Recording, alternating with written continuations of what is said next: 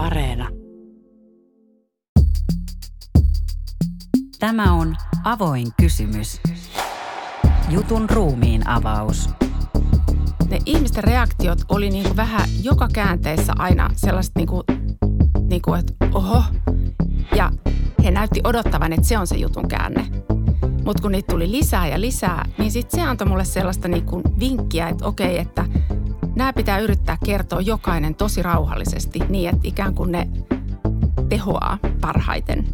Mutta tämä oli, niinku, tää oli vähän tuskallista aluksi, että mä mietin, että kun mä tiedän, että mikä se lopputulema on, niin miten mä niinku meen sinne, ettei tavallaan olisi niinku liian, ettei kiirehtisi liikaa. Mutta tässä auttoi kyllä tämä niinku kollegoiden tämmöinen kuunteluapu.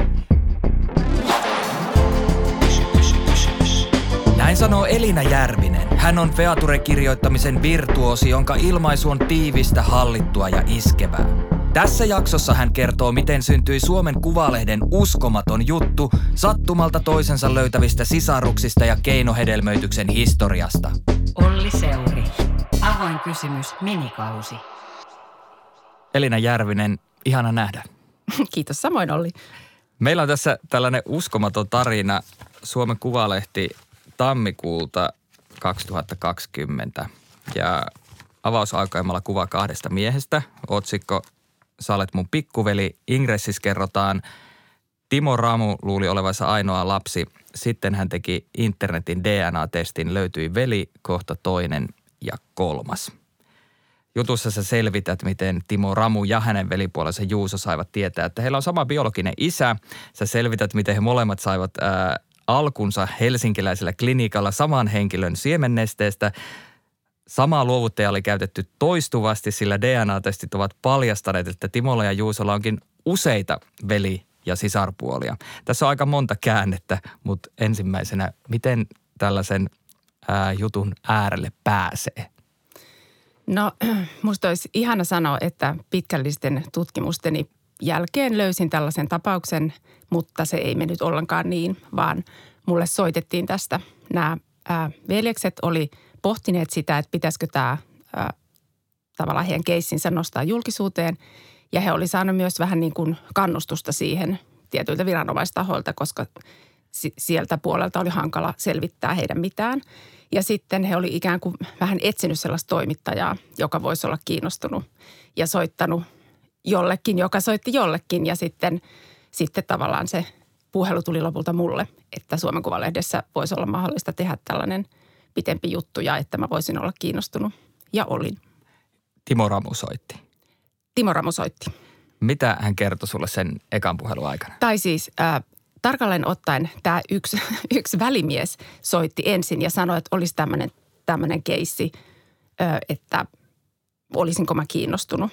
Ja olin siis heti, ja hän kertoi lyhyesti, nämä, lyhyesti, mutta erittäin hyvin nämä käänteet. Että siis, että ei ollut, ei ollut ollenkaan epäselvää, ettenkö olisi älyttömän kiinnostunut. Ja sen jälkeen sitten menin itse asiassa heti pomoni luo, kun mulla oli toinen pitkä juttu kesken. Ja selitin tämän saman asian niin, kuin, niin tarkasti kuin muistin ja sanoin, että saanhan ryhtyä seuraavaksi tekemään tätä. Ja hän sanoi kyllä. Ja pian otit kuitenkin Timon yhteyttä. Joo, heti sitten halusin sopia niin kuin ensimmäisen tapaamisen. Ikään kuin halusin varata hänet, vaikka tota, siinä meni useampi viikko, kun oli toinen juttu kesken. No, millainen se tapaaminen oli, se ensimmäinen tapaaminen?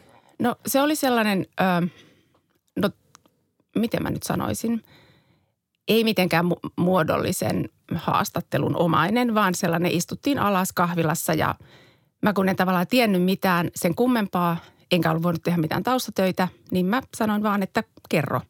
Ja hän kertoi tämän tarinan. Se oli niin kuin kuitenkin aika tuore silloin, että, että varmasti se oli vähän niin kuin jäsentymätön hänellekin vielä kaikki tapahtumat. Ja sitten hän jutun teon aikana tuli koko ajan lisää käänteitä. Mutta kuitenkin siinä käytiin läpi ikään kuin sen hetkinen tilanne ja hänen elämäntilannettaan. Ja se oli tällainen niin kuin ehkä enemmän taustahaastattelun omainen. Montako sisarusta Timolla oli tässä vaiheessa? Mä mietin sitä just äsken, että monta heitä oli silloin. Mä sanoisin, että heitä oli kuusi.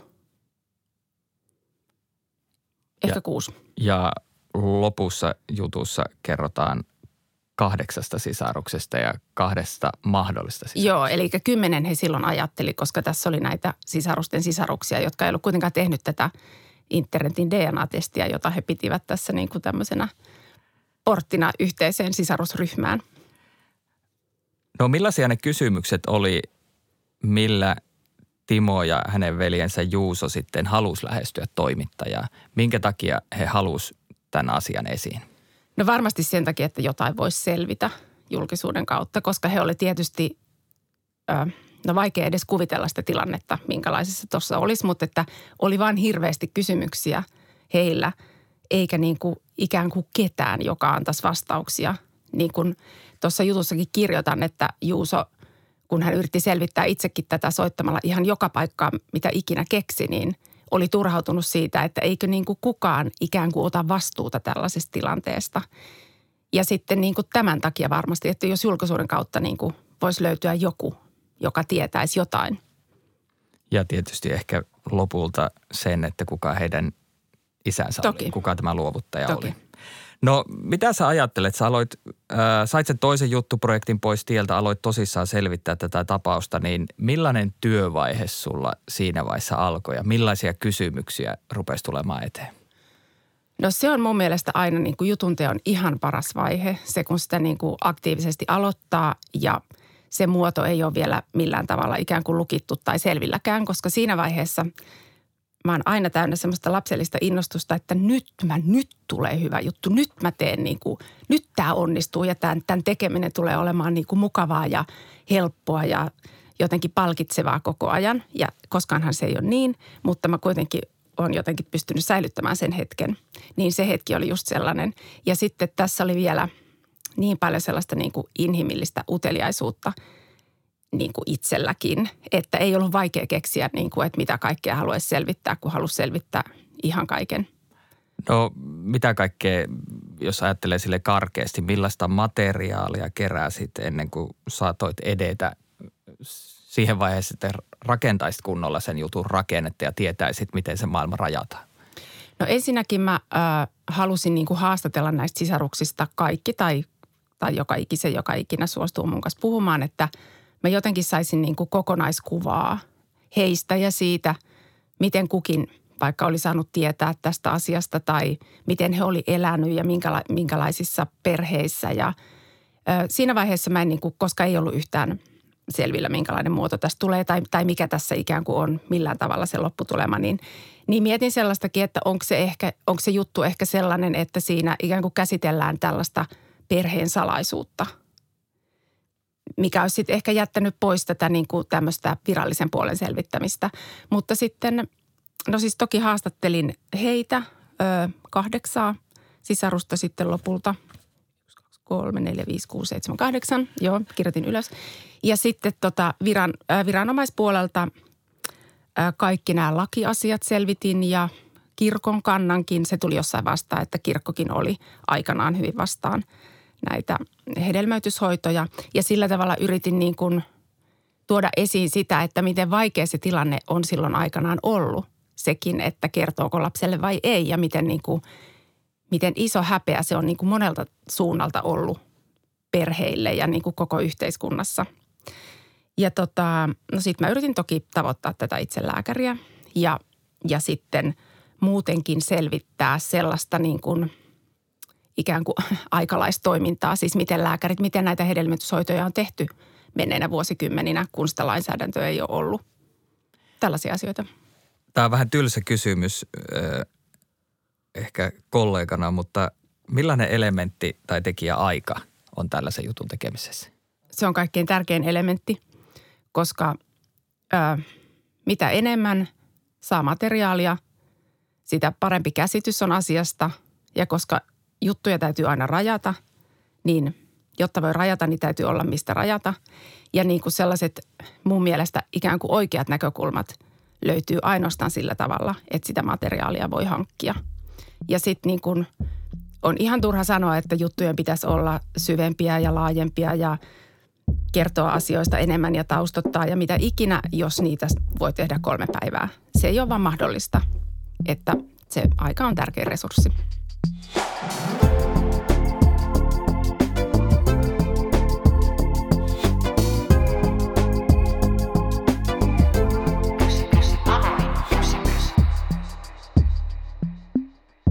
No tämä sun juttu alkaa Timon tarinalla ja se alkaa siitä, kuinka Timo oli vaimonsa kanssa hankkinut DNA-testit joulun alla tarjouksesta 75 euroa kappale. Hänen perheensä oli joulun jälkeen lähdössä viiden kuukauden matkalle ja lopulta testien tulokset saapu ja saavutti hänet vasta huhtikuussa Australiassa. Millaista pohdintaa kävit siitä, millä tavalla rakennat jutun alun? Joo, äh, no se, äh, mulla oli tässä tuottajana Mikko Numminen ja pohdittiinkin tätä rakennetta ja puhuttiin tämä vähän niin kuin läpi yhdessä ennen kuin mä aloin kirjoittaa. Niin ehkä sellainen, että se lähtisi niin kuin tavallaan aika hitaasti ja sillä tavalla yksityisesti tästä Timo Ramun elämästä ja siitä, että minkälaiseen tilanteeseen se uusi tieto tulee. Sen takia mä oon kirjoittanut tässä vähän niin kuin ikään kuin hänen elämästään ja, ja matkoistaan ja perheestään ja työstään. Että ikään kuin tällainen niin kuin, no ei nyt voi ehkä sanoa tavallinen elämä, mutta, mutta että asiat on hyvin ja, ja ikään kuin sitten tulee tämmöinen täysin odottamaton tieto. Se on tietysti dramaturginen ratkaisu tällainen. Et se, imaisee lukijan tavallaan mukaan. Niin, että mä toivoin, että ehkä pääsisi siinä vähän sellaiseen niin kuin hetkeksi elämään sitä elämää, jotta sitten voisi jotenkin äh, ehkä ymmärtää, että miltä se tieto voi tuntua, kun se tulee yhtäkkiä. Niin, siis se, että Timo sai tietää velipuolestaan Juusosta tämän DNA-testin kautta. Kyllä. Ja äh, sä olit kuitenkin haastatellut useampia tästä sisarusparvesta, niin ehkä se kysymys, kun tämä keskittyy Timon jälkeen myös Juusoon ja, ja itse asiassa rajautuu aika lailla Timon ja Juuson tarinaksi, niin miksi juuri näiden kahden tarina? Tämä oli niin kuin kivuliaskin ratkaisu, koska tosiaan mulla olisi voinut olla tässä niin kuin kahdeksan päähenkilöä, joiden jokaisen tarina oli niin kuin hyvin kiinnostava. Mutta yhdessä jutussa ei voi olla kahdeksaa päähenkilöä tai sitten, tai sitten niistä kukaan ei ole päähenkilö. Ja sen takia mä tein sitten rajauksen ja tota, Juuso ja Timo rajautu varmaan ihan sellaisista käytännön syistä, että mä olin ikään kuin puhunut heidän kanssaan eniten. Ja tämä tarina oli lähtenyt mulle tästä Timon tarinasta, niin sitten se tuntui luontevalta. Ja kun mä olin tätä Timo Ramua tavannut kuitenkin tässä jo parikin kertaa ennen kuin mä sitten aktiivisesti aloitin, niin sitä oli niin kuin eniten. Ja sitten myös he kaksi ehkä sen takia, että heidän kahden tausta ja tarina on erilainen, että Juuso on tiennyt alkuperästään, Timo ei mitään ja että ne myös sitten niin kuin kertoisi yhdessä – vähän niin kuin siitä variaatiosta. Ja, ja eikö niin, että tämä kuitenkin myös kuvaa sitä, miten tämä sisarusparvi rupeaa löytämään toisensa, että se on se DNA-testi, mistä sä lähdet liikkeelle, mikä, mikä tuo Timon ja Juuson yhteen. Että Juuso oli tehnyt kyllä DNA-testin jo aiemmin, mutta hän ei ollut tiennyt näistä sisaruksista. Eli, eli siitä tavallaan niin kuin – lukijakin pääsee siihen, siihen mukaan, siihen selvittämiseen ja mitenkä, mitenkä tämä sisarusparvi nyt sitten tavallaan kasvaa koko ajan. Joo, just näin. Että tulee uusi kuukausi ja tulee kaksi sisarusta ja tulee kevät ja tulee uusi veli. Ja, et niin tässä myös jutun ää, aikana tosiaan, teon aikana tapahtui. Niin juuri näin niin kuin sanoit. Millä se oli muuten siinä jutun tekemisen aikana, niin, niin minkälainen elementti sulla oli se, että – että sä mietit, että paljonko näitä sisaruksia vielä tulee? Se oli kyllä aika niin kuin läsnä oleva kysymys ja koska se oli ehkä heilläkin semmoinen vähän niin kuin suurin huoli tavallaan tai sellainen niin kuin jotenkin epämukavin tunne. Hehän oli kauhean iloisia toisistaan, että se oli tässä jutussa niin kuin myös hirveän kiva asia, että vaikka tässä on traagisia elementtejä, niin myös he oli niin kuin keskenään hirveän hyvissä väleissä ja jotenkin oli iloisia siitä, että heillä on sisaruksia, että ne vaikeudet niin liittyy muihin asioihin. Niin, että vaikka se ihmetyttää, että, että samalta luovuttajalta löytyy yhä lisää tuota uusia lapsia ja on vaikea hahmottaa, että, että mikä se järjestelmä sillä taustalla on ollut, niin he on niin toisistaan iloisia. Kyllä, just näin. Ja kun kysyit, että miten iso asia se oli, että kuinka paljon heitä on, niin, niin se oli iso asia, koska sitten kun heitä oli tullut niin lyhyen ajan sisällä niin paljon, niin siinä tuli vähän sellainen, että tuleeko tässä joku niin kuin, että onko heitä niin kuin ihan hetkessä sitten vaikka sata. Että kun ei yhtään voi tietää. No jutus kerrotaan se, kuinka Timo saa tietää Juusosta, sitten se, kun Timo ja Juuso vaihtaa viestejä. Ja, ja se viestinvaihto päättyy jotenkin sellaiseen, että Juuso päätyy soittamaan Timon isälle – No Timo on siellä Australiassa, Juuso on Suomessa, Timon isä on Suomessa. Ja, ja hän soittaa siis henkilölle, jota Timo vielä tuossa vaiheessa piti biologisena isänään ja Juuso halusi selvittää, että olisiko hän myös ää, Juuson biologinen isä. Että miten helppoa tai vaikeaa, mä niin mietin sitä, että rytmittämistä. Miten helppoa tai vaikeaa oli rytmittää tätä kaikkea, kun tässä on aika monta käännettä ja, ja kaikki käänteet on vähän herkullisia. Joo, toi on hyvä kysymys, koska tätä myös pohdin tosi paljon ja tässä tapahtui ehkä sellainen niin kuin käytännöllinen apu, että meillä toimituksessa hyvin usein ihmiset keskustelee omista juttuprojekteistaan, mitä sulla on tekeillä ja, ja kerrotaan.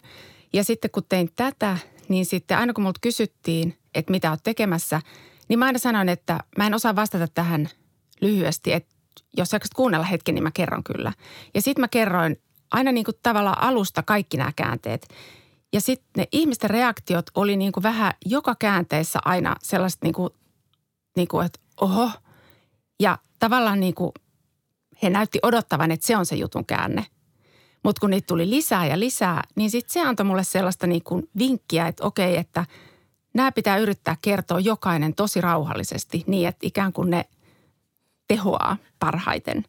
Mutta tämä oli, niin kuin, tämä oli vähän tuskallista aluksi, että mä mietin, että kun mä tiedän, että mikä se lopputulema on, niin miten mä niin kuin meen sinne, ettei tavallaan olisi niin kuin liian, ettei kiirehtisi liikaa. Mutta tässä auttoi kyllä tämä niin kuin kollegoiden tämmöinen kuunteluapu.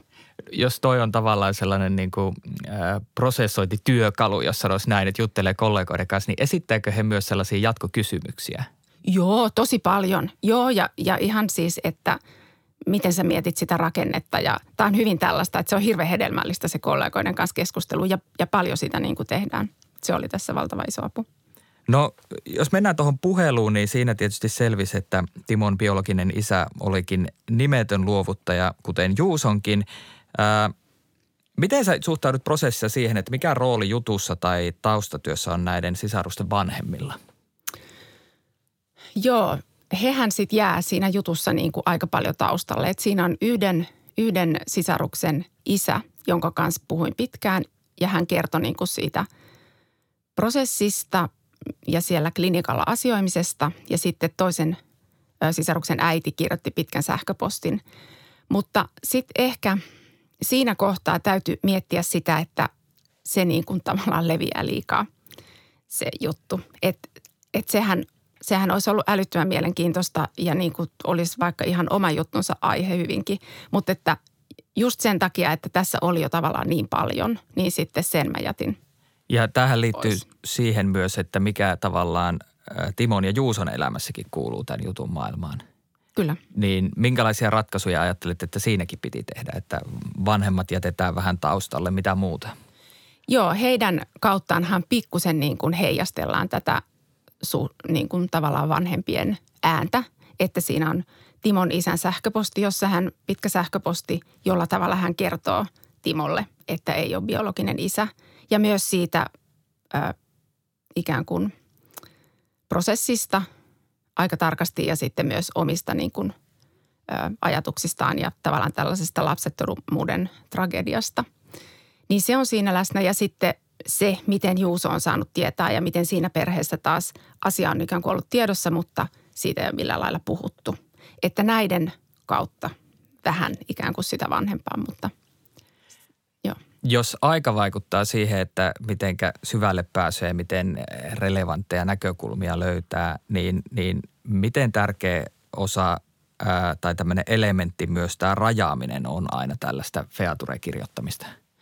No se on tosi tärkeää, koska siinä, siinä vaiheessa voi vähän niin kuin tuhota sen juttunsa myös. Että jos se niin kuin leviää liikaa, niin se hajoaa käsiin – siinä ei pysy minkäänlainen niin kuin jänne tai tarina.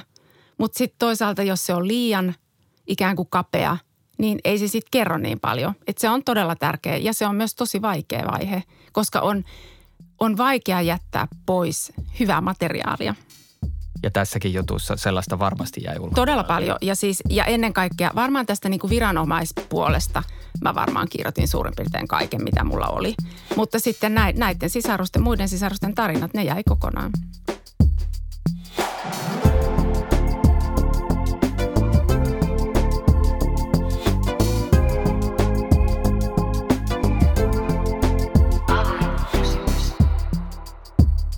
Tarina Järvinen, mä palaan vielä siihen puheluun, jonka Juuso soitti Timon isälle.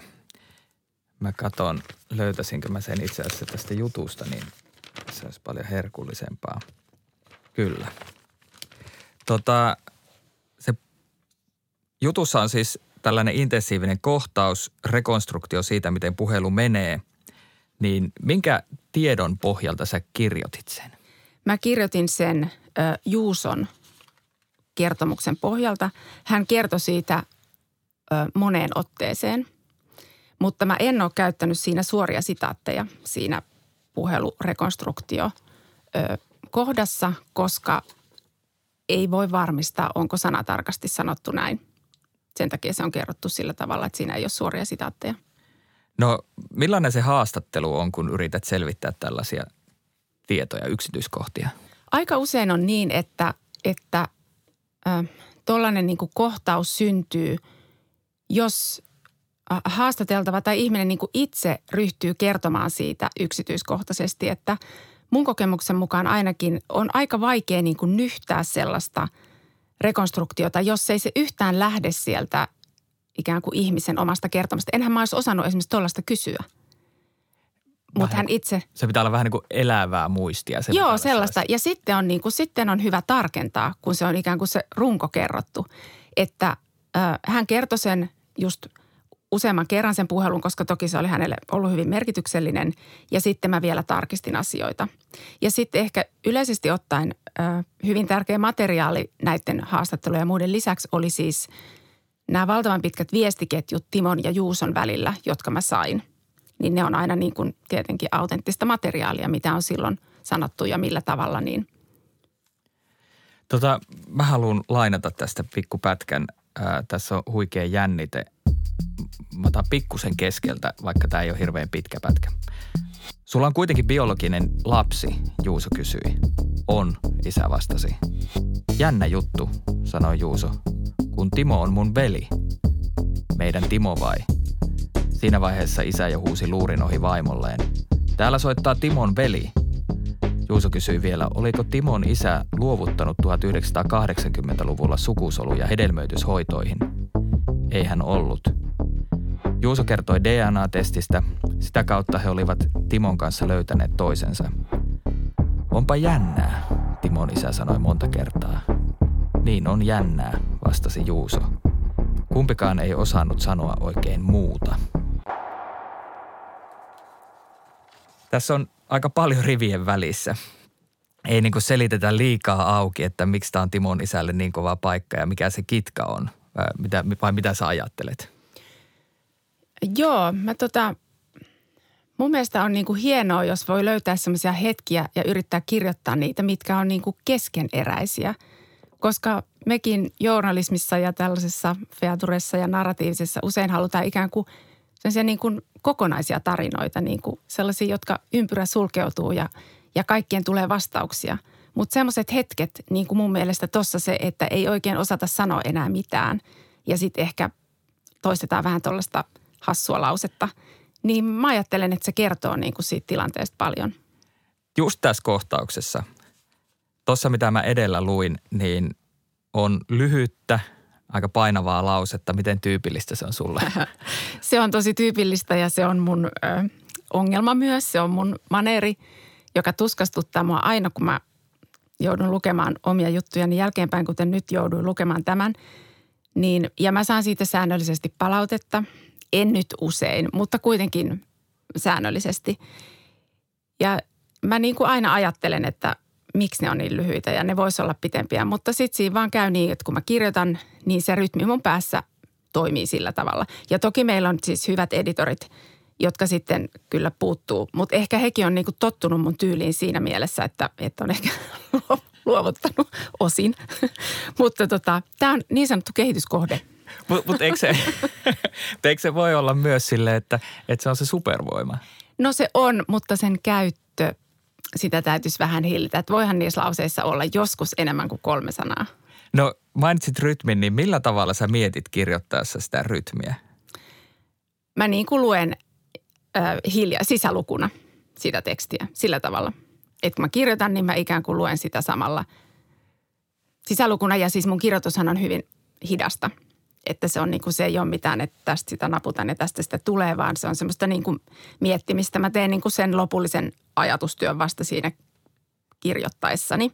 Ja selvästi ajatuskin on sitten hidasta, koska se on tosi hidasta.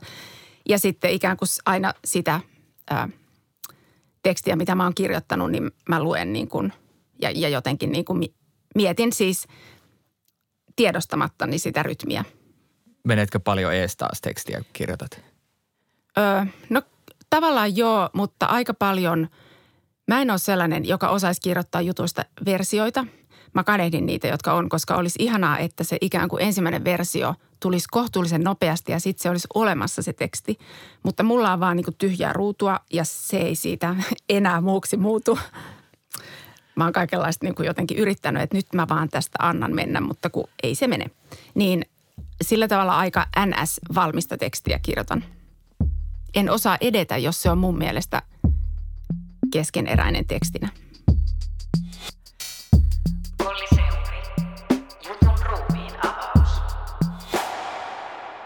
Mä haluan puhua myös jutun rakenteesta. Tämä juttu ei tietenkään ole vain ää, Timo ja Juuson tarina. Se on niin yksi puoli. Ja toinen puoli on se, mihin olet viitannut tämä, tänä viranomaispuolena. Se, miten selvität heidän taustaansa, keinohedelmöityksen käytänteitä, sitä, miten tämän tapauksen keskiössä on paitsi yksi luovuttaja, myös vain yksi lääkäri.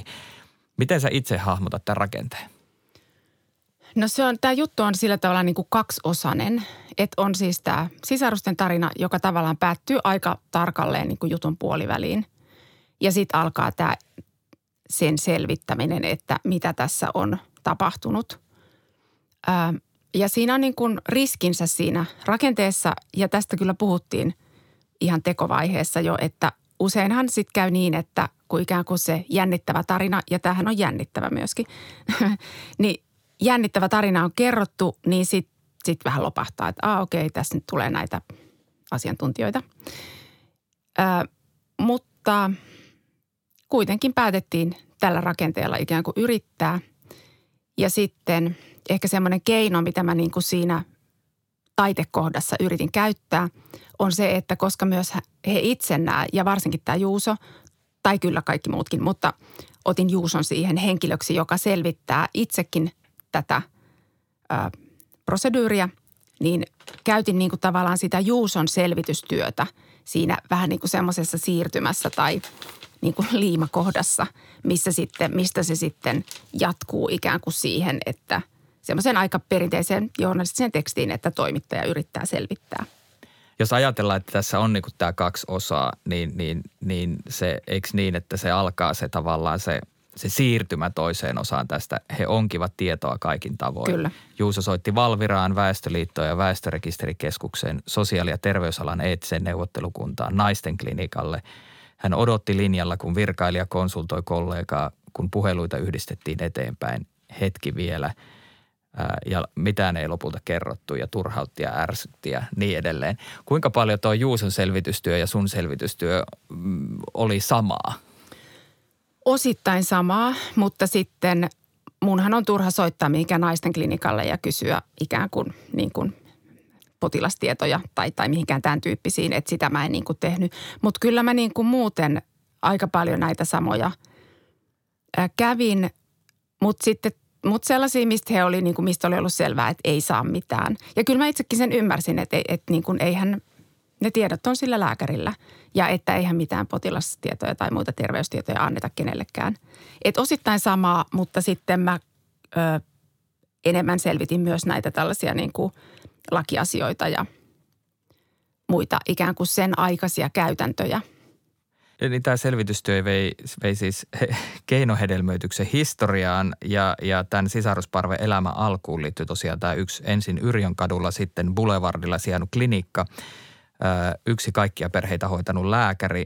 Ja silti kun kysymyksiä tuntuu jäävän vastaamatta, klinikka on lopetettu ja paperit tuhottu ja niin edelleen, niin millainen tunne se on toimittajana? No onhan se turhauttava. Onhan se turhauttava. Mä yritin monin tavoin tavoittaa tätä lääkäriä, tai siis tavoitinkin, mutta hän ei siis äh, kommentoinut mitään. Ja, ja se oli tietysti turhauttavaa, koska olin ajatellut, että hän voisi kuitenkin, kyllä mä- mäkin nyt ymmärrän, että ei hän voi kertoa terveystieteen, mutta hän olisi voinut kertoa itse siitä ää, työskentelystään ja ikään kuin sen aikaisista tavoista. Mutta siis hän, hän meni, oli ihan kiinni, se on tässä jutussa todettu, että hän ei kommentoi mitään. Niin, niin kyllä mua se turhautti, mutta sitten ei auta mikään. Sitten täytyy vaan kirjoittaa juttuun ikään kuin asiat niin kuin ne on tapahtunut ja niin kuin ne on. Millaisia kysymyksiä sä olisit halunnut kysyä hänelle? Öö, no, mä olisin halunnut kysyä ihan kaikkea. Siis mua olisi kiinnostanut se, ikään kuin se tapa, miten silloin tehtiin töitä, millä, ta- millä tavalla ajateltiin esimerkiksi tällaista niin kuin saman luovuttajan käyttöä, miten, miten hän suhtautuu siihen, että näitä on nyt niin paljon. Sehän on se kysymys, mitä niin kuin häneltä olisi halunnut kysyä. Mä ymmärrän sen, että sitä, sitä hän ei voi sanoa, kuka on isä. Mutta kuinka paljon heitä on ja miksi heitä on näin paljon. Ja eh, tässä sun selvitystyössä selviää, että näin paljon samalta luovuttajalta ei tänä päivänä käytettäisi. Joo, ja että myös siihen aikaan ö, tapa oli, että viidelle, viidelle kuudelle perheelle samasta luovuttajasta. Ja tässä tämä raja on selvästi ylitetty. Se on ylitetty. No tätä lääkäriä ei jutussa mainita nimeltä, mutta hänestä kerrotaan kyllä niin paljon, että, että mä luulen, että mä löysin hänen oikean nimensä. Niin miksi tällainen ratkaisu? Joo, sitäkin mietittiin paljon ja täällä ää, mä mun muistiinpanoista huomasin, että mä olin kirjoittanut tähän jutun rakenteeseen jossain kohtaa, että, että lääkärinimeä ei vielä tässä, jos ollenkaan. Että se oli vähän sellainen niin kuin ää, pohdittava asia ihan alusta asti ja sitten sitä ratkaisua tai siitä ratkaisusta keskusteltiin sitten toimituspäällikönkin kanssa. Ja sitten päädyttiin siihen, koska hän, niin, tämä on sellainen kysymys, mihin tavallaan pitäisi osata sanoa niin kuin ne tarkat virkkeet, mi, minkä takia päädyttiin tähän. Mutta mä en ihan kuitenkaan osaa. Siis me niin kuin mietittiin sitä ja mietittiin ikään kuin sitä hänen asemaansa tässä, mistä rikoksestahan häntä ei syytetä. Ja sitten se, sit se vaan jotenkin tuntui paremmalta ratkaisulta. Ja että tämä juttu ei tavallaan niin tarvi sitä hänen nimeään.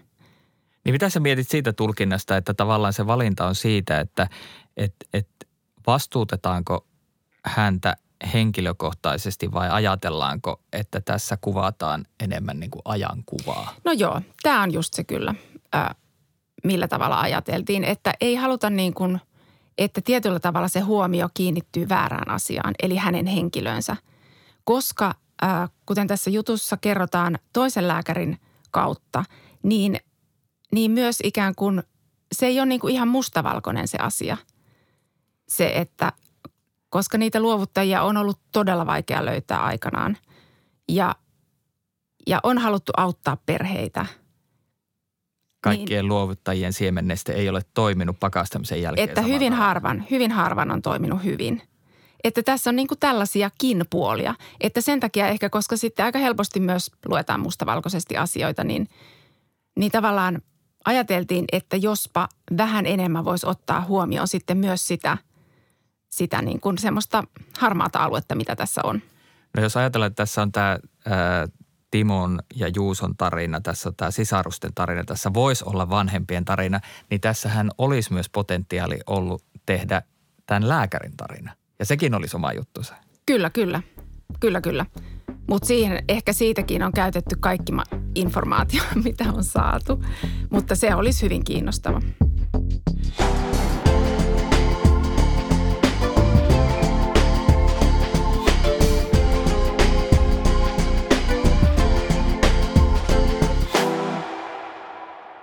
Elina Järvinen, puhutaan sun metodista. Öö, alussa mainittiin vähän niin tiedonhankintaa, on käyty läpi, miten se on eri vaiheissa ollut mukana. Öö, miten tämmöiset niin tiedonhankinta, jutun rajaaminen, rakenne, kirjoittaminen ja niin edelleen, niin miten ne nivoutuu tyypillisimmillään sun työssä toisiinsa? No ne menee oikeastaan just tässä järjestyksessä, niin kuin taisit sanoa. Siis tiedon hankinta tietenkin ensin, sen aikana jo jonkunlaista rajaamista ainakin siinä mielessä, että miettii, että mitä, mitä polkua ikään kuin jatkaa ja mi- mitä polkua ei jatka. Ö, sitten kun ö, päiviä on kulunut sen verran, useinhan tämä sen määrittelee, että tietää, että okei, kohta täytyy ruveta kirjoittamaan, niin sitten alkaa niin kuin ikään kuin miettiä ja prosessoida sitä materiaalia. Ja siinä vaiheessa mä, mä niin kuin ihan siis teen sellaiset kaaviot ja kirjaan niin kuin ylös sitä materiaalia, mitä mulla on ennen kuin alan kirjoittamaan. Mä näen, että sulla on tuossa Aa. kaavioita mukana. Öö, kerro siitä työskentelymetodista, kaavion rakentamisesta. Kaavio, kaaviometodista. Se on tota, siinä tarvitaan A3, se on hyvin tärkeää. Ei voi olla A4. Ei voi olla A4, pitää olla A3. Ja sitten se on kaksiosainen metodi. Ensimmäiselle A3 kirjoitan erilaisia laatikoita, jotka on ikään kuin sen jutun elementtejä. Sellaisia kohtauksia, tilanteita, asiakokonaisuuksia, joita mä ajattelen, että siinä jutussa pitäisi olla. Sitten, eli ikään kuin ne tärkeimmät. On, paljonko tuommoisia elementtejä tyypillisimmillään on? No ehkä niin kuin 10-15. Ja mä katson nyt, niin tuossa taitaa olla reilut kymmenen. Joo, ja tässä, tämä on ehkä vähän poikkeava, koska tässä on näitä ää, sisarusten tarinoita, joita sitten en käyttänyt.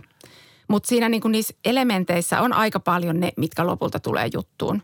Siitä ei niin kuin montaakaan jää pois yleensä.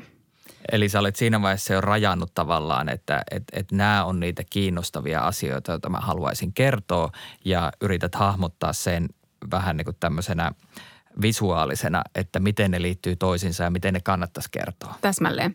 Ja sitten vetelen just viivoja, että tämä ja että tämän tilanteen kautta tämä asia. Se on sellainen. Se on yksi meidän sotkusempi paperi, koska sitten itse rakennepaperi on hyvin tärkeää, että se on siisti, että se näyttäisi siltä, että se on niin kuin helppo tehdä. Siihen mä kirjoitan sitten ikään kuin ne elementit siihen järjestykseen, kun ne tulisi. Mistä se ihan siis numeroiden. Ja nämä tarkoittaa siis sellaisia jaksoja, kun meillä on tällaiset niin kuin Anfangin aloitukset jutuissa, niin ne tarkoittaa niitä jaksoja nämä numerot. Mikä jakso aloittaa, mistä aloitetaan, miten se sitten menee, ihan niin kuin loppuun asti. No kun sulla on toi paperi valmiina, se varsinainen rakennepaperi, niin miten paljon sulla on tekstiä siinä vaiheessa? Ai, olemassa olevaa. Niin, onko sulla Ei joku, mitään. ei ole mitään Ei niitä ole mitään. osia kirjoitettuna edes? Ei, ei, ei. Ei yhtään mitään. Se alkaa sitten, mä, mä pidän tästä rakennevaiheesta yleensä niin kuin aika paljon. Siis materiaalin keruusta ja tästä rakennevaiheesta mä pidän, koska se on jotenkin, no tykkään sen miettimisestä. Ja usein keskustelenkin tässä vaiheessa, saatan keskustella niin kuin tuottajan kanssa. Mutta että sitten se itse kirjoittaminen alkaa sitten, kun se rakenne on ikään kuin tehty ja kohdasta yksi. Eli sä lähdet vielä ensimmäistä kohtaa. Ensimmäisestä joo. Tämä, tämä, tämä on tosi kiehtovaa. Tota, ää, miten paljon käytät aikaa ää, rakenteen rakentamiseen verrattuna esimerkiksi kirjoitusvaiheeseen? ihan minimaalisen vähän. Varmaan just sen takia, että se jotenkin ehkä on mulle niin kuin luontaista se rakenteen miettiminen. Ja varmasti sitä on siis tehnyt jo materiaalin keruvaiheessa jossain taustalla koko ajan. Että tähän mä käytän siis muutamia tunteja, mutta ki- kirjoitusvaiheeseen lukuisia päiviä, pitkiä päiviä. Mun ääni, kuten huomaat, mun ääni sillä tavalla niin alkaa laahata. Ei puhuta kirjoittamisesta, niin puhutaan niistä mukavista työvaiheista. Tota, mä ajattelen tästä rakenteesta. Mä otan yhden, yhden kohdan. Ää, Siinä on yksi kohta, joka mun mielestä hyppää hieman niin kuin rakenteellisesti esiin. Ja se on tämän lapsettomuuslääkäri professori Arne I. Koskimiehen haastattelu. Ää, Mikä ton haastattelun rooli tässä jutussa on? Joo, se on juuri näin. Se hyppää siitä esiin. Ja se on niin kuin rakenteellisesti vaikea, mutta sitten kuitenkin se, sitä ei niin kuin ikään kuin voinut jättää käyttämättä sen takia, että hän on tässä, koska tämä itse lääkäri ei kerro mitään sen ajan työskentelytavoista, niin tämä koskimies kertoo. Ja sitten taas sen kertominen millään muulla tavalla kuin ikään kuin tämmöisellä aika perinteisellä niin kuin haastattelujaksolla, niin kuin se on, niin ö, tuntui jotenkin mahdottomalta. Ja sitten sen riskin jotenkin otti, se, se on ihan totta, että se niin kuin hyppää siitä. Se on vähän niin kuin eri rekisterissä se, se kohta siinä jutussa. No oot maininnut tuottaja Mikko Nummisen ää, jutun editoinnissa mukana, niin minkälaisia keskusteluja kävitte tästä? Me käytiin aika paljon tämä rakenne niin kuin läpi ää, sillä tavalla. Mä olin ehkä niin kuin miettinyt sitä vähän ja sitten käytiin läpi ennen kuin mä aloin kirjoittaa. Ja tota, kyllä nämä ikään kuin samat asiat, mitkä no, nostat tässä esiin, niin kyllä silloinkin niin kuin nousi esiin, että ne niin kuin on ehkä ongelmia. Mutta sitten Mikko niin kuin, ää, kutsui tätä tällaiseksi niin kuin suppilorakenteeksi tämän jutun rakennetta, että se alkaa tälleen niin kuin yksityisesti ja aika hitaasti ja sitten se siitä niin kuin laajenee. Ja sitten ehkä ajateltiin, että sitten siellä suppilon ikään kuin väljemmässä päässä se myös vähän sallii sitten tällaista ää, tyylin vaihtelua. Niin kuin toisinpäin käännetty suppi. Niin. Kyllä, kyllä. Ää, mikä sulle on editointiprosessin merkitys? Millainen editointisuhde on sulle sopivin? Ö, mulle on sellainen niin kuin, ö, miten sitä nyt nimittäisi, etukäteiseditointi. Siis että mulle on tosi tärkeää puhua siitä jutusta niin kuin silloin, kun se on vielä kirjoittamatta, silloin kun sitä niin kuin suunnitellaan ja tehdään. Ja se on silloin myös kaikkein kivointa tietenkin, että aika usein sitten, kun mun juttu on niin kuin, kun mä oon kirjoittanut sen valmiiksi, niin jos ei siinä nyt ole mitään niin kuin sellaista isoa ongelmaa ilmaantunut, niin se on tietyllä tavalla niin kuin jo aika paljon editoitu. Että sitten ne on sellaisia sanatason ö, ö, huomioita, joitain ehkä pieniä rakenteellisia. Mutta toki sitten, jos se, jos se ei ole ikään kuin onnistunut se rakenne, mitä on suunniteltu, niin sitten mietitään enemmän. Mutta harvoin on sellaista, että sitten se ikään kuin myllättäisi ihan uuteen uskoon – mennään siihen, että, että sä oot pääsemässä aloittamaan sitä kirjoittamista, niin miten paljon ajattelet lukijaa? Se on kyllä tosi hyvä kysymys. Mä en oikein tiedä, miten sitä lukijaa niin kuin ajattelisi. Et mitä se tarkoittaisi, että siinä niin kuin ajattelee lukijaa? Äh, kyllä mä niin kuin yritän tehdä niin hyvää tekstiä kuin mä niin kuin ikinä osaan. Ja mä yritän niin kuin kertoa sillä tai, tai jotenkin niin kuin saada sen sellaiseksi, että se, että se jotenkin avaisi asioita ja, ja että sitä haluaisi jatkaa sitä lukemista ja että se olisi niin kuin kiinnostavaa. Että kyllä mä niin kuin ajattelen, että kun mä itse luen sitä, niin kyllä mä jossain niin kuin biorytmissä tunnen, kun tulee sellainen kohta, että ah, ei oikeasti, tämä ei ole hyvä. Tai että tässähän tämä niin kuin lopahtaa. Ei niille aina osaa tehdä mitään, tai useinkaan ei osaa, mutta kyllä sen silti tietää sen kohdan. No lukija jätetään lopuksi tässä jutussa tilanteeseen, jossa sisarukset ovat Helsingin kampissa koolla oluella ja burgereilla. Timo, Juuso, Sami, Kim, Arto, Satu, Tiina ja Jenny. Ja heillä on periaate, että ryhmään pääsee vasta kun on tehnyt sen DNA-testin. Kaksi veliä ei ole tehnyt heistä olemassa vain vanhempien lausunnot. Ää, tiedätkö montako ää, sisarusparvessa on tällä hetkellä? Kyllä mä tiedän. On enemmän. On enemmän. Olet ollut siis yhteydessä vielä sisarusparveen. Ää, millaisia jatkojutun mahdollisuuksia tässä vielä on? Mä ää, virittelen niitä ja mä toivon, että se jatkojuttu on vielä mahdollinen. On tosiaan jatkanut tämän asian seurantaa. Elina Järvinen, kiitos. Kiitos paljon.